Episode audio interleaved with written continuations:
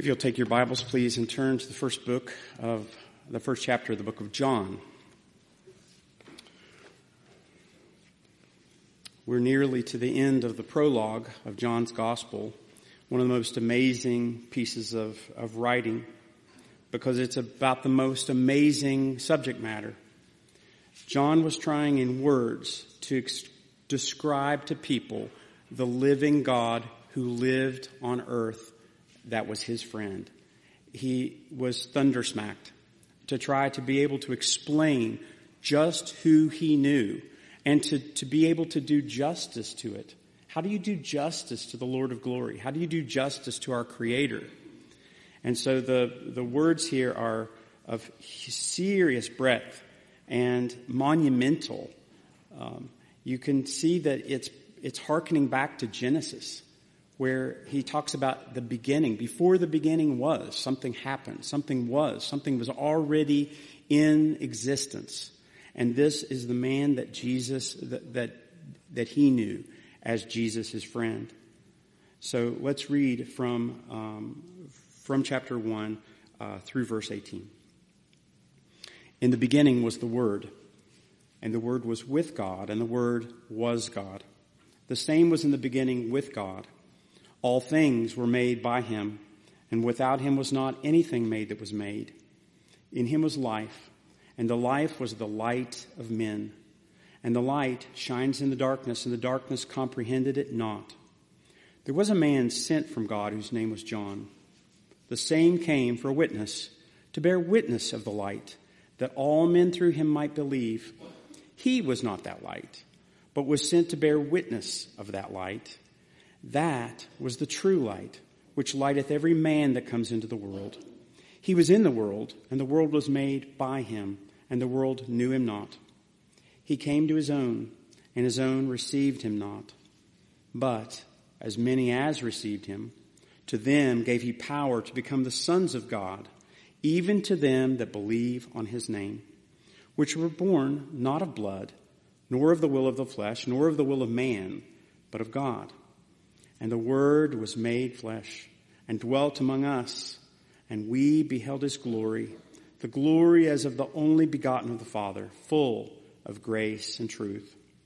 John bare witness of him and cried, saying, This was he of whom I spake that he that cometh after me is preferred before me, for he was before me. And of his fullness we have received, and grace for grace.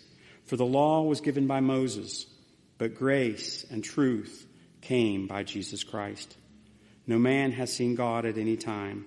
The only begotten Son, which is in the bosom of the Father, he hath declared him. So this week we are in chapter 1, verse 16. And 16 says, And of his fullness we have received, and grace for grace. Don't know if I can do it, but there isn't any easier. This is about as, as easy as it could possibly be. To preach grace upon grace, grace after grace, grace piled on grace, grace replacing grace and that that is why that we see God's glory because he gave us grace. That's just, that's amazing. It's just, it's just amazing. How do we even, how do we even comprehend the fact that God did not choose us that we might be good, but that through his grace, he chose us anyway and will do as he pleases in this world and will form a kingdom of limitless multitudes of people who will love Jesus Christ more than their own lives, will love Jesus Christ more than their own reputations, more than their own money, more than their family kindred, more than anything that could be imagined or fought over by unchristless people. So, I just see that God's grace is something that that helps us to, to come into an understanding. So I want to, I want to start with, with just what a grace is. Grace is unmerited favor. But I have to add to that. I, I've heard that it's unmerited favor, that I don't deserve the favor God gives me. But that's not the true story. It's unmerited favor to one who has merited wrath.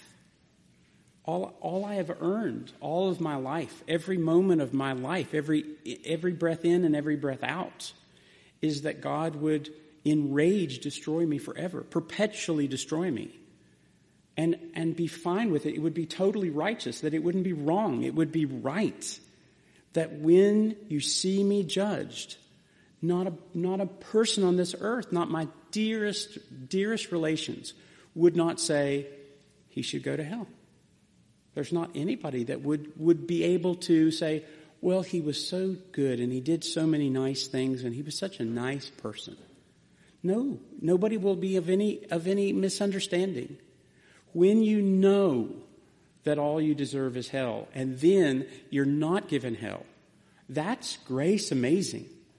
But that's nothing to what the gospel says.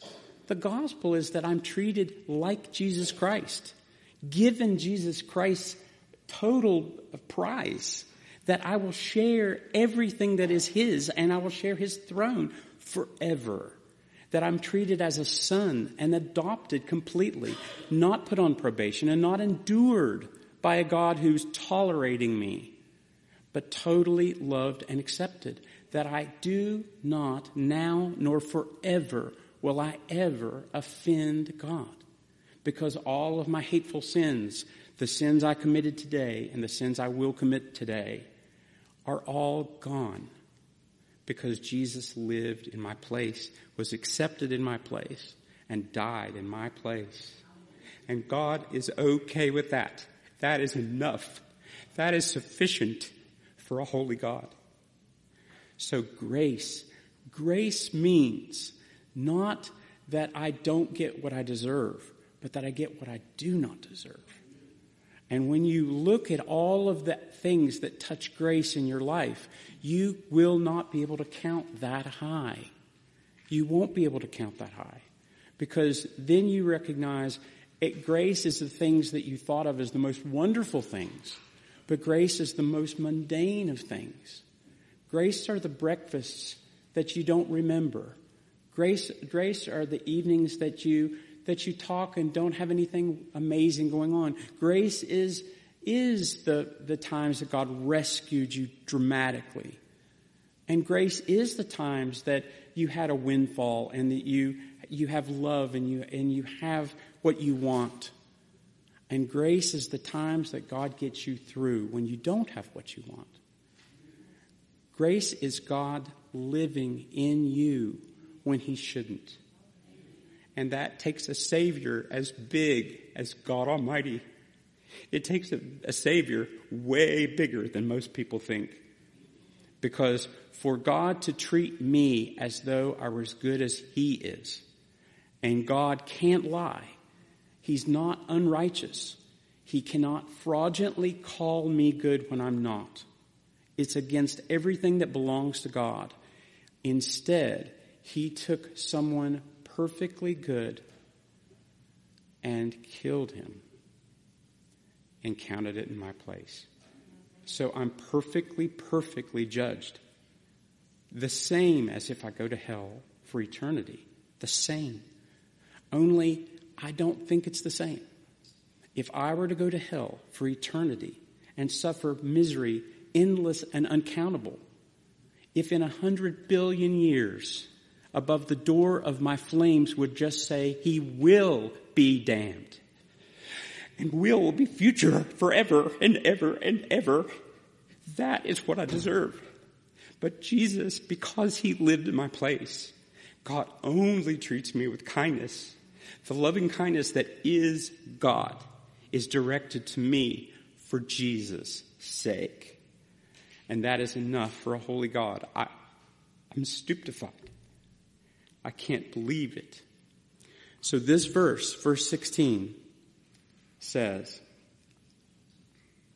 let me read from 14. Let me kind of pull where we have been. We camped three weeks in verse 14. And the Word was made flesh. Jesus Christ, God Himself, became a man and dwelt among us moved into our lives, moved into our realm, sat under God's judgment, sat, sat under the fall of man, sat under the thorns. The, the God who created the world was crowned with the thorns that grew out of the curse of the world. That, that's amazing. And he did it because it was God's will that he create a people for his son of such love, and there is no other way. You save me and let me know even the smallest degree of what I was saved from. And suddenly it's not duty.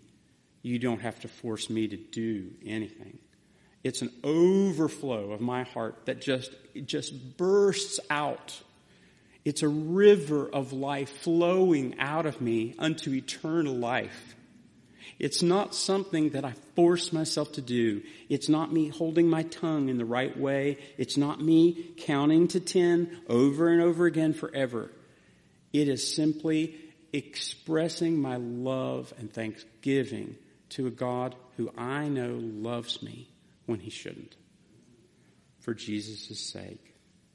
So it says in, in 14, and the word was made flesh and dwelt among us and we beheld his glory, the glory as of the only begotten of the Father, full of grace and truth.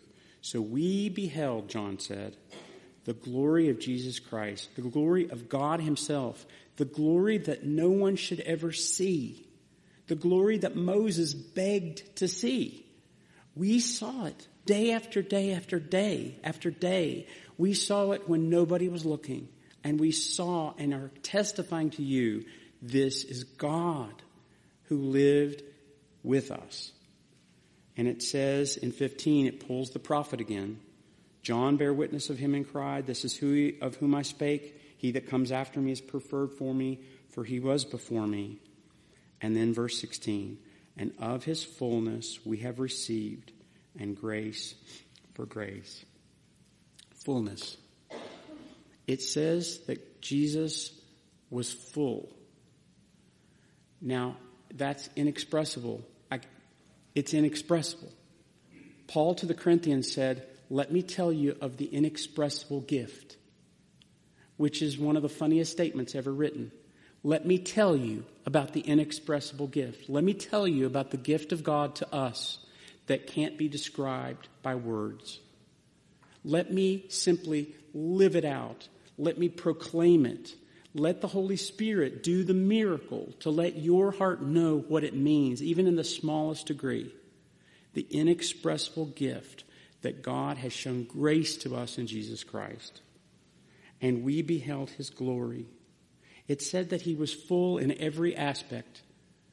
In Colossians 2, it says that the fullness of the Godhead was in Jesus Christ bodily that everything that is God, all of it, it was God's will that the man Jesus Christ would have a fullness of God. That the, what we call a mystery, it can't be described. It, it's not a cute statement to say that it can't be described. A mystery of God is that God has shown us certain things about himself, but not everything about himself. We only need those things that will save our souls and then he will delight us with knowing him forever. We don't know enough to say this is who God is. We can say these are his attributes. God is holy and Jesus was holy. And God is kind and Jesus is kind and God is truthful and never, never lying and Jesus is. And God is tolerant and God is, is, is waiting and God holds back his wrath and Jesus is that. But Jesus is more than just the attributes of God. You can't just say Jesus is infinitely better than someone trying to be good. It's, it's not an infinite multiplied times. Jesus was the essence of who God is in human body. That though he was a person, everything that is God, all of it, never stopped being in the Lord Jesus. And so he was infinite in his understanding. He knew everything. And there is mystery in the gospel of Jesus Christ. There is unexplainable passages when Jesus said, the Son of Man doesn't know the day or the hour when he will come back to earth. Well, is it as God he would have known? Do you see there is mystery of how that at that moment his God nature did not communicate because it was essentially none of our business and none of our concern. When does it matter when Jesus will come back? To the listeners, uh, that his listeners, it was essentially, it does not matter. But there is nothing he doesn't know. He understands fully everything. It says that he was full of all blessings. That there's nothing that is not, that, that Jesus did not do. If he rains on the fields of the just and the unjust. Everybody that, everybody that receives anything good in this life came directly from Jesus Christ, though they don't acknowledge him. They don't love him, they don't accept him, they, they reject him, they hate him. He told the prophet Hosea, I want you to marry a woman who will not be faithful to you. And when she leaves you and goes to, to whatever her next lover is, and he tires of her and she starts becoming hungry, I want you to go to, to Walmart and I want you to get her everything she needs and take it to her. Though she left you, though it's absolutely right that you never speak to her again, that you stone her in the streets, it's completely right. But I want you to protect her. I want you to provide for her. I want you to love her, though she doesn't even know. And he goes on in chapter 2 of Hosea to say, She is in bed with everyone. She doesn't know that I'm the one that bought her, bought her oil and bought her wine and takes care of her and pays her bills. That she doesn't know. But see, that's who God is. That's who God is. God is the one who chases us down when we don't love Him. All men have grace every day of their lives. You've never known, even if you don't know God, even if you're hellbound as you could be, if you've never known God at all, you've never known the wrath of God, ever. That's grace. That's grace extended to man because Jesus was a man. Because Jesus was a man, God extends grace to men. And when the angels lit up the sky, it said peace to men, to all men. Because God has chosen to put his favor on us. Now, if you reject him, you will go to your place. But that grace will be, it'll be such a surprise because you'll, it'd be like a fish that had never been out of the water before. You'll never know what it's like to not have God, though you hate him. You, you'll never know. And if you have loved him, you couldn't leave him. Because to know who he is and what he's done in your life, to know the kindness that he's extended to you day by moment by moment, all of your life, do as you please, God, with me. There's nothing you could do that's too much to ask. I'm fine with whatever you do. That is a simply believing heart. Because it's not that I get any, any merit. There's no merit in my faith. It's simply I believe what I'm looking at, and God has given me eyes to see that God is kind to men through Jesus Christ. And I'm free. And when I'm free, and I know I'm free, there's joy unspeakable. It just bubbles up in your heart. You don't have to force yourself to do anything. It's, it's just elation. And suddenly the worst labor becomes easy. And the, the worst enemy becomes someone that you are kind to. And it's not that you're trying to make yourself kind to them. Jesus was kind to you. And you were worse of an enemy to Jesus than any enemy you have to you. And so he's the source of all blessings. He is blessing. He's God's blessing to the world. And he's the, and he's also the source of all wisdom that he's full of wisdom. All wisdom and, and knowledge is through Jesus Christ. You want to know, you want to know how the world works? Jesus Christ is the only one that can let you truly see the real world. As the, as the edges of this world are rolled up and you can see behind the edges of this world and you know what's real and you know that it's not, it's not your, your third cousin on your mother's side that always hated you since you were kids, that they're your enemy. Absolutely not. We don't wrestle against principalities or powers. We wrestle against, against heavenly principalities and powers. Thing, our enemy is not people. So you can look directly into the person who would kill you and love them because God has showed you grace. That, that is, that's truly amazing. So God's grace, He's the fullness. That's the first thing it said. The second thing I see from 16 is that we have received it. We are the ones who received that fullness. We, the fullness of, of Christ has come into us, had something to do with us. We have received of the fullness. So something that is true of God has come into me. And strange or not strange, the longer you have loving God, the more you will become like Jesus in your person. Your, the way you act, the way you think, everything changes. Some, there is a progression of sanctification in your life because you know Jesus. Now, you can, you can thwart that. You can sit on that. You can disobey and you can act as you please. You have the ability to act as you please. You can today not honor God, though your soul is saved. How dare you? You could do that. Why? Do you see? You meet together on a Sunday morning because Jesus rose from the dead on a Sunday morning. And you meet with other people not any better than you are. Why? So that you can stir up love and good works in each other. So that you can remind each other of the grace that's been shown you because we'll forget. We listen to the music of this world all the time. We breathe the air of this world with every breath.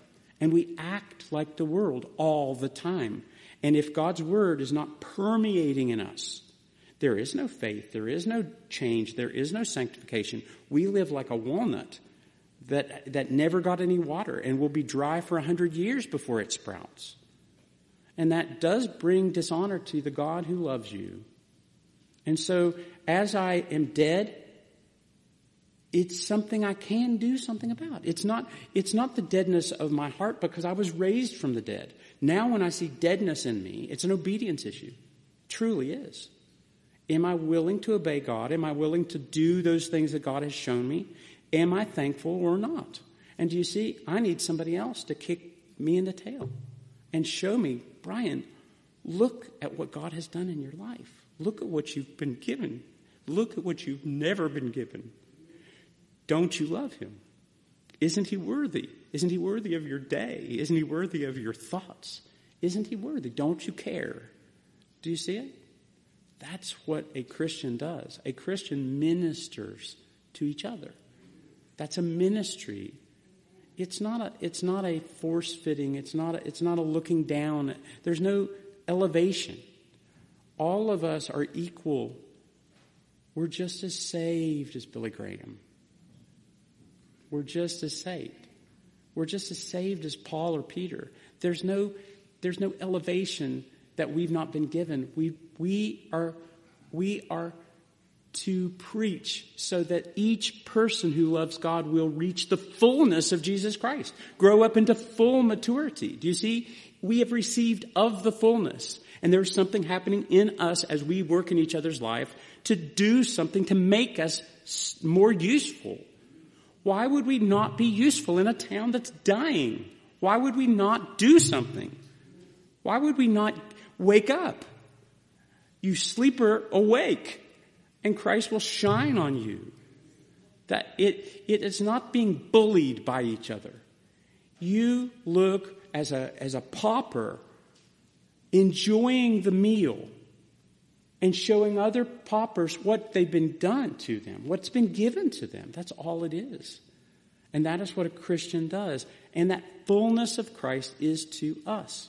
And we've received it. And that reception of God's grace allows us to see His glory. And the glory that we see becomes everything to us and it changes our life. You see God's glory, you're not the same. You'll never be the same.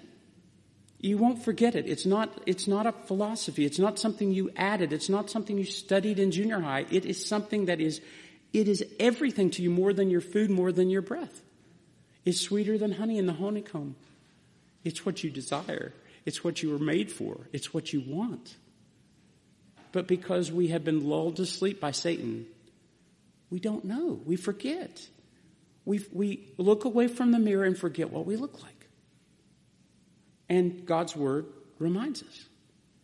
And it's, God's Word doesn't say you're ugly and worthless.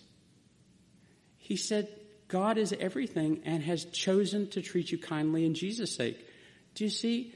I have no ability in myself, but there's nothing, nothing at all that the church cannot do. Nothing at all. Nothing, nothing off limits. There is miracles to be lived out if we'll, if we'll simply live in thanksgiving, responding to God's grace, but to know it. Now, this world loves grace and hates truth. And you can't live your life loving grace and living like the devil. You're fraud.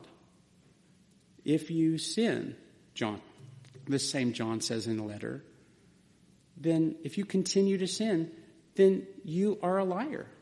And the, and, and the love of God has never been in you. It's that idea that as you look directly into God's face, you drop your idols.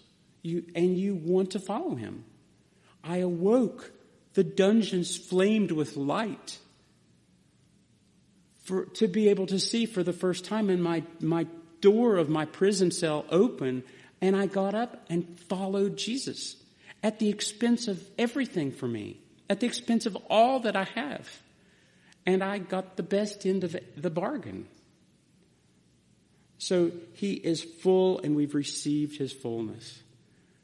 Now, verse 16 says, and we have, and of his fullness we have received and grace for grace. the ocean. You stand at the ocean and you see one wave followed by another wave and one wave comes out and then the, the, water recedes and then another wave comes in and you look farther out and you can't see the waves. It looks like a flat ocean. And you're like, maybe that, maybe it's all gone. Maybe my grace is used up. Maybe this is it. Maybe God never loved me at all. And then it doesn't matter how long you wait or how long you stare at the horizon the next wave comes in and the water comes out and the next wave comes in. And you have to realize it's God's honor to pour on you, to lavish on you, to spend for you. Don't think he thinks about the cost. He's given us his son. Why would he give us all things? He destroyed the Lord of life for us why would he not pour good things into our mouth every day? And before the one has gone out, before I've even said thank you, the next one comes in. And how many thankless graces have poured on my head without me even acknowledging because I'm so self-centered and I so look at myself and want more. I'm just like everybody else because I'm a sinner like everybody else. You have to see Jesus and as you're looking into the face of Jesus, there's nothing you want. It's grace upon grace upon grace upon grace upon grace. Piled forever and always. And in a year you will have had more grace than you could count. And within a million years, it will be never started yet. The grace that will come upon you will have never started because above the door of heaven it will say, thou shalt be saved. And will is future forever and you will be saved and that means that God will spend his inexhaustible amount on the person that he has chosen to put his love on. And it makes glory to him. It does not bring glory to us. We are paupers. That's why we look out of our eyes knowing our own sins that God knows not. God does not remember your sins. You remember your sins so that you know how to act towards your people that do not yet know God. But God does not know your sins and says, I want to give more. I want to give more. I want to give more. I want to give more. So when we look at Jesus Christ, we have an amazing amount of graces. And I, I to, to, enumerate them, I just, I, I, they're paltry and, and, and ridiculous. I wrote, He brings us to faith. It's a grace for me to know that my, that I've offended God. It's a grace. If I don't know that I've offended God, if I don't know that things are wrong between me and God, then what do I do? I fake it. I, I somehow think it's okay, or I, as long as I'm better than some people, I, I will follow into the same track that everybody else falls into. But He brings me to faith. He comforts me in my affliction. He often does not remove all affliction because he's weaning us from this world. This is almost heaven. It ain't good enough. It's not. And it would bring dishonor for God to think, for us to think that this is good enough. Because everything that he is has not yet been poured on us. So he comforts us in our affliction so that we can comfort others who are afflicted. Because we are his ambassadors. That's how it works. He encourages us in our weakness. He doesn't remove our weakness. Do you know how many times I've prayed for the gift of basketball? oh God, give me the gift of basketball. Let me make this three point shot so that the kids will think I'm awesome. And then I'll, I'll tell them about the Lord and they'll, what an idiot. God lets me fail dramatically. And then He gets the glory for my life. Because in my, your weakness, in your weakness is my grace made known. My power is made known through your weakness, not because you don't have weakness, not because you're excellent and awesome, not because no one thinks there's anything wrong with you, but because you still will triumph God's grace into this world. Still, despite what you think is your inabilities, even those things God will use. He supplies all of our needs. My God will supply all your need according to his riches. How rich is God? According to his riches, everything you need. You don't have to worry about that. Now, your lusts, God will let you stew in your lusts for the rest of your life and be fine with it in complete love of you. And you're like frustrated because you want like everybody else wants. Then, as the older you get, the more you realize, keep this whole world. Keep it. Give me Jesus. Keep it all. I would rather have Jesus than anything. Than houses or land, than to be the king of a vast domain? No, because he has let me know who he is. That's grace. Otherwise I'd be clueless. I would be evil and wicked and clueless, hating and being hated until I died and went to hell. That's grace. It's grace that we breathe. He, Romans 5 says, it's the grace that you stand in. It's the grace you stand in. The, the, that you don't know what it's like to not have grace. It's the air that surrounds you. It's grace behind you. It's grace in front of you. It's grace above you. It's grace below you. There's nothing that God sees because you are in Christ where all blessings are. Because God loves Jesus Christ. I don't know why that's not preached. That is the message of the Bible. The message of the Bible is God loves Jesus Christ. And he will exalt Jesus Christ, and we are the beneficiaries of that exaltation. That's the gospel. And suddenly now I'm not the center of everybody's attention. It's God who's the center of everybody's attention. And suddenly now that's the way it should be, and I love it. And I would rather have it that way than any other way. I, I wrote this verse. This is 2 Peter chapter 1. According as his divine power has given us all things that depend, that pertain to life and godliness through the knowledge of him who called us to glory and virtue. He called us to glory and he called us to virtue. We're to live like he lives and we are, will be glorified. He called us to that. And so, for that reason, He supplies us with everything we need to live a holy, godly life in this sewer that we live in. You can live a godly life. You can be useful in your generation. You do not have to be irrelevant. You do not have to be irrelevant. You, if you want it, can honor God that way. And that brings God, God glory. I wrote, He gives us joy in our journey. We're pilgrims. We don't live here. We don't own a single foot breadth of this place. The earth that you will see one day is not this earth. This earth will melt with fervent heat and every element in it will go. Those beautiful mountains that you think are the most spectacular thing you've ever seen will melt into the ocean as the planets hurl through the sky into the sea. It won't be what you think it is. But I promise, when you live here where you don't even need a sun anymore, you will be, it will be like continuous electrocution all your life in the most joy that you can imagine. I want what God has for me. And eye has not seen, and ear has not heard, neither has entered into the hearts of man that which he has prepared for those who love him. But it says, we have received grace for grace. And the last one I wrote is, he lavishes us with his love. He, he lavishes. That means pours out with no thought of cost love upon us for Jesus' sake.